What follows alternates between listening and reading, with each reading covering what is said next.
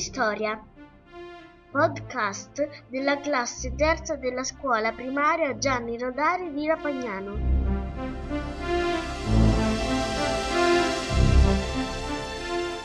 Benvenuti al nostro secondo appuntamento con la storia.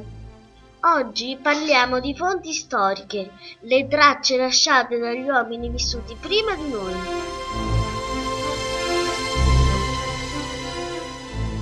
Le fonti sono i più importanti attrezzi di lavoro dello storico per ricostruire e spiegare gli avvenimenti del passato.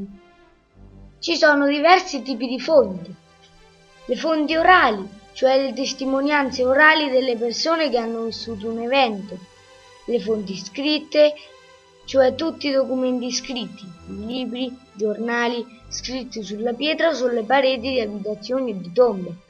Le fonti materiali, cioè gli oggetti e gli edifici che l'uomo ha costruito nel passato, i resti di animali, piante e persone. Le fonti iconografiche, cioè i disegni, affreschi, statue, i filmati, le pitture fatte sulle rocce o sulle pareti nei rifiuti di tombe.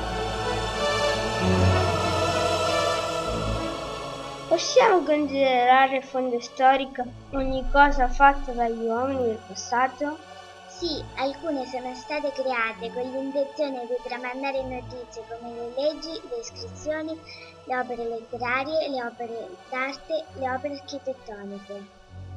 Altre sono fonti senza volerlo, come gli oggetti, i documenti, i reperti creati per ragioni pratiche della vita quotidiana.